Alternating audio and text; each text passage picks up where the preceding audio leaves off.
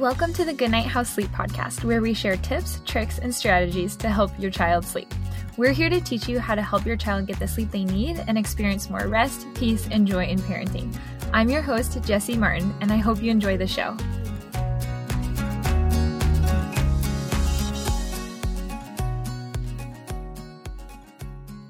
One thing that we work really often with parents on is preventing their toddler from coming out of the crib. And it's one of the most common, I know I, I start every podcast like this, but this is one of the most common questions we get. It really is, though.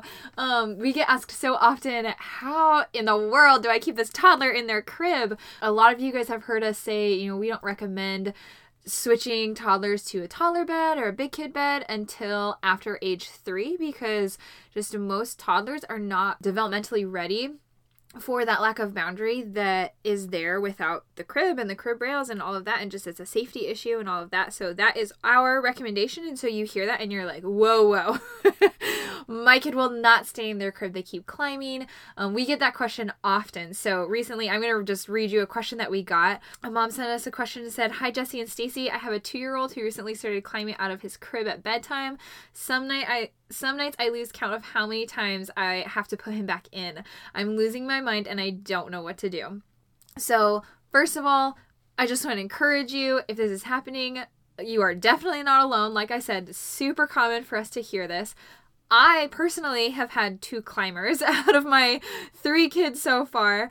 Two of them have been climbers and specifically one my my middle child just about broke my husband and I. she was so determined. And I wish I had known what I know now. I would have handled the situation a lot differently.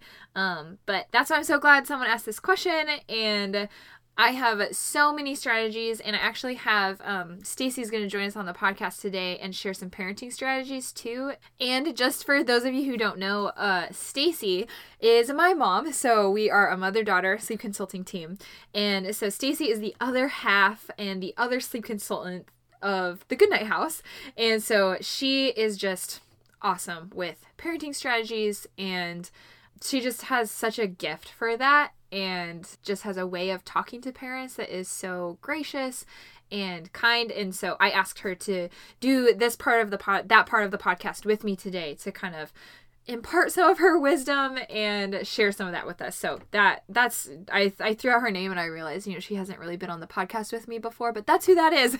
She's the other half of the goodnight house this episode is going to be really, really helpful if you have a climber and you're trying to figure out, um, you know, before you just automatically jump to a big kid bed. These are some strategies that you can use. And then we're also going to talk about, you know, what if none of the strategies are working? Then what do I do? so we'll get into that too when it comes to your toddler climbing out of the crib, first I want to go through just some like straight up climbing solutions. Then we'll go through some of the parenting strategies and then we'll talk about okay, what if none of these strategies are working? Then what do we do? So, as far as actual solutions to the climbing, one of the first things that we encourage parents to try is to get a sleep sack and put it on inside out and backwards. And a lot of times parents are like, "What what does that do?"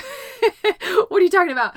Um, so putting it on inside out and backwards, you know, it turns the zipper around and then the zipper is inside of the sleep sack. So it's really hard for them to unzip themselves and be able to get out of the sleep sack. And wearing the sleep sack sleep sack helps because they can't hoist their little chubby legs up over the bar. it kind of keeps their legs um it's like wearing like the it's like a pill you're putting them in a pillowcase with head and arms. Um so they can't get their little legs up to actually even physically climb over. So sometimes that is enough to deter a toddler from climbing out and that's all you have to do and it's amazing and perfect and we love love that hack. The other thing you can do is depending on your crib, if you have a crib that is higher on one side, so a lot of times the back side is higher, like the side that's pushed up against the wall, um, you can just simply like turn the crib around and face what would normally be the front, face that to the wall so that the higher side is on the other end or, you know, on the front and they can't climb up it because it's too tall. And that really only works if the ends are high too. So that's going to be a really specific crib and it, that that doesn't apply to a ton of families, but it's worth saying because some people do have those cribs with the high sides and the high back and the front is just lower. The other thing that you can do is pack and plays can be way harder for little kids to climb out of because they can't get like it's just harder for them to you know they can't use their little toes to to climb up the bars. Um it's you know it's that mesh siding typically with a pack and play. And so it can be a lot harder for them to climb out of especially if you put a slumber pod over it. So you know we are huge believers we love the slumber pod. Um our family personally has a slumber pod and we use it every single day for nap times. I use it with my youngest, I use it with my toddlers. Um, we use it during nap time every single day. Um, it is always set up in our house and it is a lifesaver. I don't know what I would have done without our slumber pod. So, um, a pack and play with a slumber pod over it is a huge deterrent to kids trying to climb out of it. It just it makes it pretty hard for them to do that. Um, as far as like a specific pack and play, I'll link this in the show notes, but hopefully I am saying this right. But the guava lotus pack and play is great because it opens from the side and the mattress portion is on the floor. So it just adds some more height to the sides. It makes it harder for them to climb over. And then again, if you've got the slumber pod, it makes it really hard for them to climb out. So that's a really good option too if you can get your hands on one of those pack and plays if you're really struggling. So I've gone through some strategies that parents can try as far as actually keeping their child in the crib, but will you kind of go through you do a really good job when you're talking to parents about incorporating parenting strategies. So will you kind of talk through some of those? We need to have a podcast episode where you really dive deep into these but will you talk just briefly about a couple of them? So specifically, like, will you talk about um, when you encourage parents to have their yes mean yes and their no mean no? Sure. So sometimes when we're trying to work on something with a family, like climbing out of bed, it makes a little more sense if we can take a step back and start with things during the daytime. And one of the areas that can really help if you are working with a child that is doing a lot of climbing is Start with something easy. Start with the high chair. So, as parents, you should really make the decision when a mealtime is over. And a lot of times, our kids are just climbing out of the high chair and we're like diving to catch them before they fall out. So, start working with your child before they even get to the point where they're climbing out on their own from the high chair and really start um, helping them Stay seated until you're ready to have them out of the chair and you take them out. Because when it comes to bedtime, they will respond, I think, a lot quicker and easier to you if you've already been training in the area of a high chair.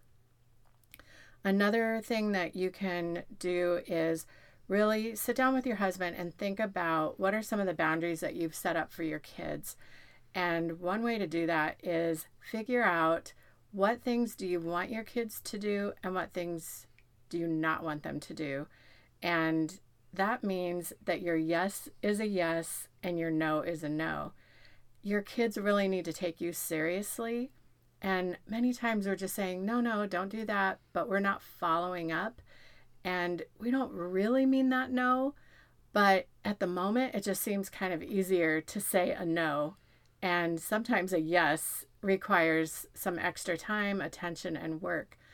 But I really uh, would encourage you to sit down with your spouse and kind of come up with some guidelines of what it is that we want our kids to do and that we're willing to follow through on. I've heard you say too that it's kind of unfair to our kids if the first time we want our no to mean no is at bedtime when we lay them down. Like all day we're you know we're not tired and we don't we're not expecting that break of okay the kids are in bed and now i can kind of relax.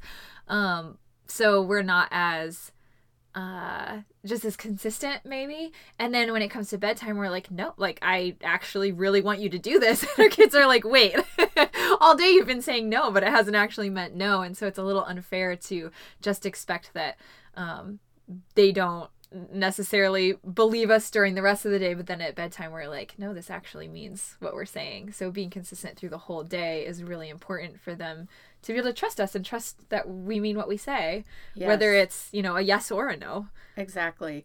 You do need your kids to trust you and you you need to help them learn that your word really does mean something. The other thing that by giving them our word and keeping our word is it helps to keep us from bribing our kids and trying to motivate them to do things with a bribe versus just you've been training them to accept what your answer is. And for sure, at nighttime, we're so much more tired. And so we really do mean business when it comes to bedtime and we're desperate for sleep. But if you start working on some of those things during the daytime, you'll find that as you do start working on the nighttime behaviors, it will be a little easier and the adjustment for them will be just a lot less stressful and it reduces the anxiety Will you talk a little bit? You don't have to get totally into it because, like I said, I want to do a full episode about this. But will you talk a little bit about coffee time, what it is, and why it can help in a situation like a toddler climbing out of their crib? Okay, so one of the reasons that toddlers do want to climb out of their crib is to come and be with you. And many times they'll climb out, head into the bedroom when you guys are sound asleep and that is the only time that they really see you together. So I encourage parents to do coffee time. Just start out with maybe 15 minutes a day in view of your kids where they can see you talking. You don't want to talk about something stressful like finances or discipline issues, but you want to talk about things that are just enjoyable and give your kids the opportunity to see you interacting together. You and your spouse, you are their whole world. And when things are not right with our spouses and there's not a good connection, our kids really feel that. So by setting up that 10, 15, 20 minutes a day, it creates not only a great chance for you and your spouse to catch up, but for your kids to see you together with intentional time as a family. And I really like what you said too, because you've mentioned, you know, a lot of times and I think this too, a lot of times as parents we're you know, we're maybe we're home together all day, but we're tag teaming a lot. It's you know, we're more we're splitting the responsibilities, we're doing things, we're busy, and our kids really don't see us just sit down, mom and dad making a priority for us where they see, okay, mom and dad's relationship is also important and it's not all about just mom and me or mm-hmm. you know mm-hmm. no dad and me um, mom and dad are really important and they need time too and it's another security thing for our kids to see mom and dad really love each other and they're taking intentional time to spend together and that offers another sense of security to them and it's totally true that you know in the middle of the night when they are coming out that's maybe one of the only times that they've seen us all day just mom and dad sitting there having a conversation, spending time together. Maybe we're asleep, but right. um, we're together, and they, yeah. So that that totally makes sense. The other thing that we see a lot is that, for whatever reason, climbing out of the crib happens really frequently after a family brings home a new baby. And so, will you kind of talk about why that might happen and what maybe mom can do to kind of help with that? Sure. I think that the desire for them to feel connected and, you know, they see this new little person that's been brought into the home. And so there's some insecurities that go along with that. Some things that parents can do, especially mom, is really set aside some time to sit down and read a book or do something just one on one where they really feel that connection that they had with you before the baby came. Yeah, I remember you telling me because um, I know I've mentioned this in this episode, but our middle daughter, she after we brought home our our third daughter, uh, she started climbing out of her crib, and it was like it did not matter. Like I could walk her back in there a hundred times, and it didn't matter. She was willing. She just wanted out. She was mm-hmm. so determined, and I remember you saying I think she's just so desperate for your attention. She doesn't care how she gets it, whether it's mm-hmm. you know you're you're frustrated with her or you're happy with her. She doesn't care. She just wants that one-on-one focused attention. And so that was such a good reminder to me to be setting aside time during the day where, you know, whether the baby was napping or not in view of her, that I really it was just me and my middle one and it, even if it was only 10 minutes a day it made such a big difference mm-hmm. to give her that focus time yeah and it doesn't usually last all that long either that they go through that stage but it is a stage that most most children will go through this episode of the Goodnight House Sleep Podcast is sponsored by our one on one personalized sleep plan packages, which are sleep training services created for parents where you work one on one with us to create and implement a custom sleep plan for your baby, toddler, or preschooler. This is everything you need to help your child get the sleep they need while using a step by step approach and experiencing the little years in a whole new way. Head to thegoodnighthouse.com forward slash personalized sleep plan to learn more. Use code PODCAST at checkout to take 10% off any of our classes or services. Okay, and then you have one other kind of more parenting strategy when it comes to climbing out of the crib. So will you talk about that one? Yeah. Uh, when they start trying to climb out of the crib, it really is a safety issue. So the one one way that I think is going to be helpful for parents to try to understand is the example of when we had a swimming pool back in Arizona, and I was really worried about uh, you guys getting a chair, pulling a chair up, climbing over that fence, and I was really terrified about it. And a friend commented, just have your kids realize that the fence itself is so off limits that they don't even want to touch the fence so we started correcting you. If you went over to it and even put your hands on the pool fence, we would say, no, no, no touch. And after a while, you guys started realizing the fence really is off limits. And pretty soon it just became a habit.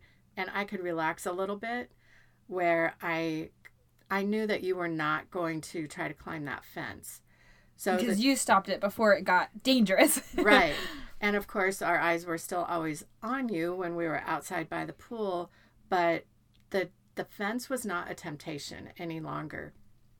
So with the crib, you want to even have a boundary within the crib, just like you might have a boundary with a swimming pool fence or a railing off of a deck, because it's really their safety and their well being that you're looking out for. So if you see them even start to get their leg up and over the railing of their crib, that's when you want to go over and say, no, no, no climbing. And if you even have to just take their leg and put their leg back down, those are some things that you can do before they ever even get out of the crib. So you want to stop the behavior before it starts. So sometimes you suggest to parents to kind of stand at the door out of their child's view but so mom and dad are kind of watching and waiting and they're not correcting or trying to fix it once toddlers out but before they even get out so they're standing and kind of like you know if you start to see them uh-huh. thinking about climbing out then that's when you can go in and kind of make that no no no climbing exactly because okay. there is nothing more terrifying than a toddler roaming the house in the middle of the night or you hear the thud in that bedroom and you know the worst imagination happens when you hear that thud and you go rushing in there so yeah stop it before it starts so now you might be thinking we've given you some strategies to help physically keep your toddler in their crib. We've given you some parenting strategies to work on during the day and during, you know, bedtime. But what if nothing is working and you just have a super determined toddler who will not stay in there. And obviously like it's a safety issue. If they keep climbing out the the chances of them falling hurting themselves you know that that's a big deal. So you can't just you know do nothing. Um you can't just keep letting that happen. So what do you do if none of the strategies that you've been trying is working or are working? So if you've tried everything and it is just not working it is time to make the transition to a big kid bed for their safety.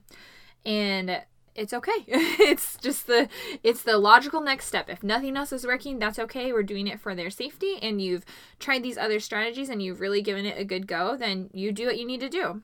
But the first thing when you're making that transition, and we'll probably have an entire episode on transitioning to a big kid bed, but you want to make it a positive experience for them. Um, you can you know, get them a special pillowcase or a special blanket for their new bed. Take them to Target, let them help you pick it out. Make it exciting for them.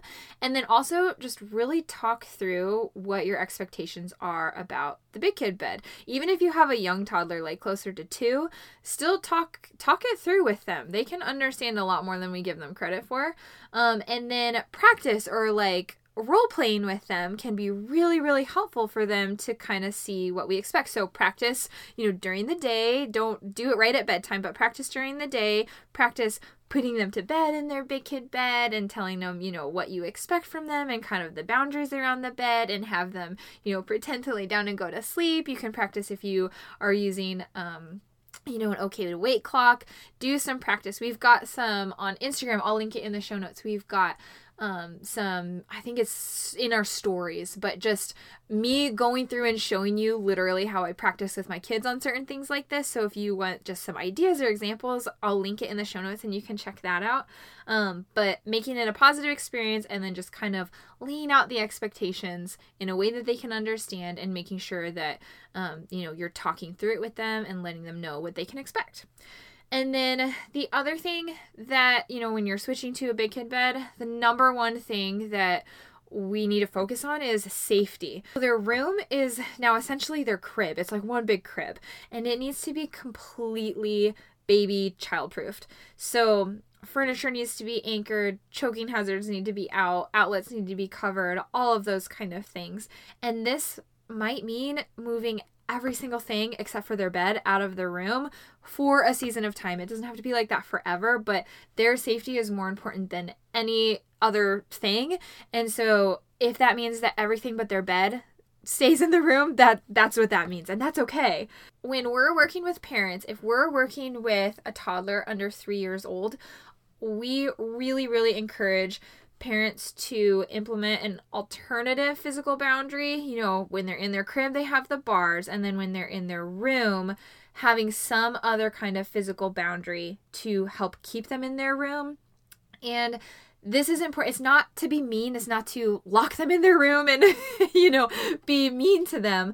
Um, it's really because it's a safety issue. So we don't want our two year olds running around our house. I'm a, you know, I'm a daughter of a fireman and a pediatric critical care nurse. So I won't give you all of my horror stories, but we don't want our two year olds running around the house at night when we don't know and potentially turning on the stove or practicing unlocking the front door and you know getting outside or um, you know just wandering the house in general. It is we wouldn't do that during the day. We definitely don't want to do that during the night when we're fast asleep. So it's a safety issue and helping to keep them in their room. Again it's not to be cruel or mean. It's it's to keep them safe and it's because we know what's best for them. We love them and we want them to be safe and um safe. It's just it's it's important.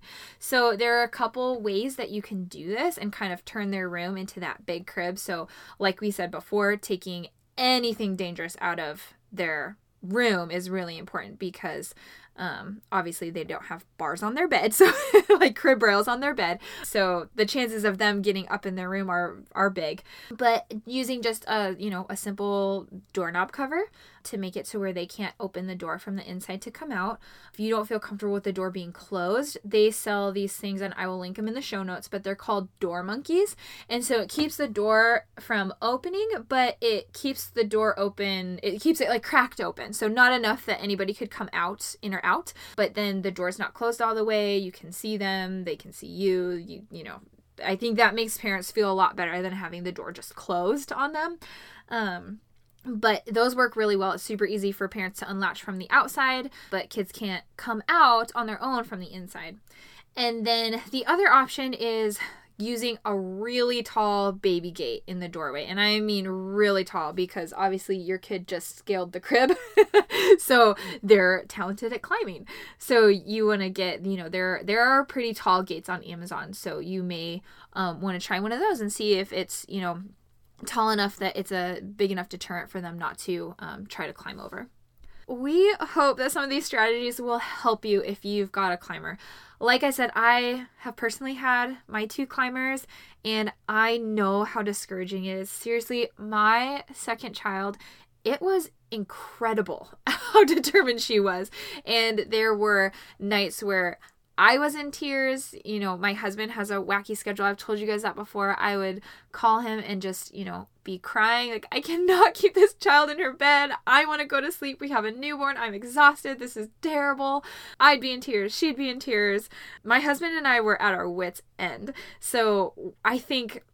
I totally think that God had me go through that situation so that I could be very empathetic to other parents who are going through this and our clients who we work with because I really I know how stressful it is and how hard it is and I wish I had known these strategies when that was happening to us. And so hopefully you can take these strategies and try them and implement them and hopefully um hopefully some of the actual strategies of keeping them in their crib will work but if not now you know what to do you know if it doesn't and if you have to switch to a, big kid bed before you were really ready or before you wanted to and that's okay. Hopefully one or a combination of these strategies will help you and be a blessing to your family Thank you so much for tuning in to the Goodnight House Sleep Podcast. We hope you enjoyed today's episode. If you want to record a question for us to answer on the podcast, head to thegoodnighthouse.com forward slash podcast. If you want more sleep resources, head to thegoodnighthouse.com for show notes, free resources, and our courses or one on one personalized sleep services. If you enjoyed today's episode and you think others might too, would you consider taking a screenshot and sharing it to social media? If you really love the podcast, would you take a minute to leave a review? You can do this right on the Apple Podcast app or on your computer in iTunes. If you don't know how, head to the show notes for a link that will show you what to do. Reviews allow podcasts to be found by others and is the number one way you can support the Goodnight House Sleep Podcast.